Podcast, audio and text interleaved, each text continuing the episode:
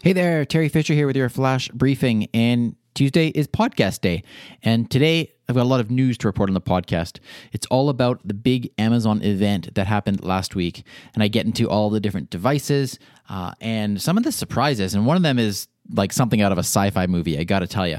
So if you want to check that out, you can, of course, subscribe to the ALEXA in Canada podcast, which will be on your favorite podcast player, or you can go to the website, alexa in alexaincanada.ca slash podcast, and you'll be able to listen to the um, to the podcast there.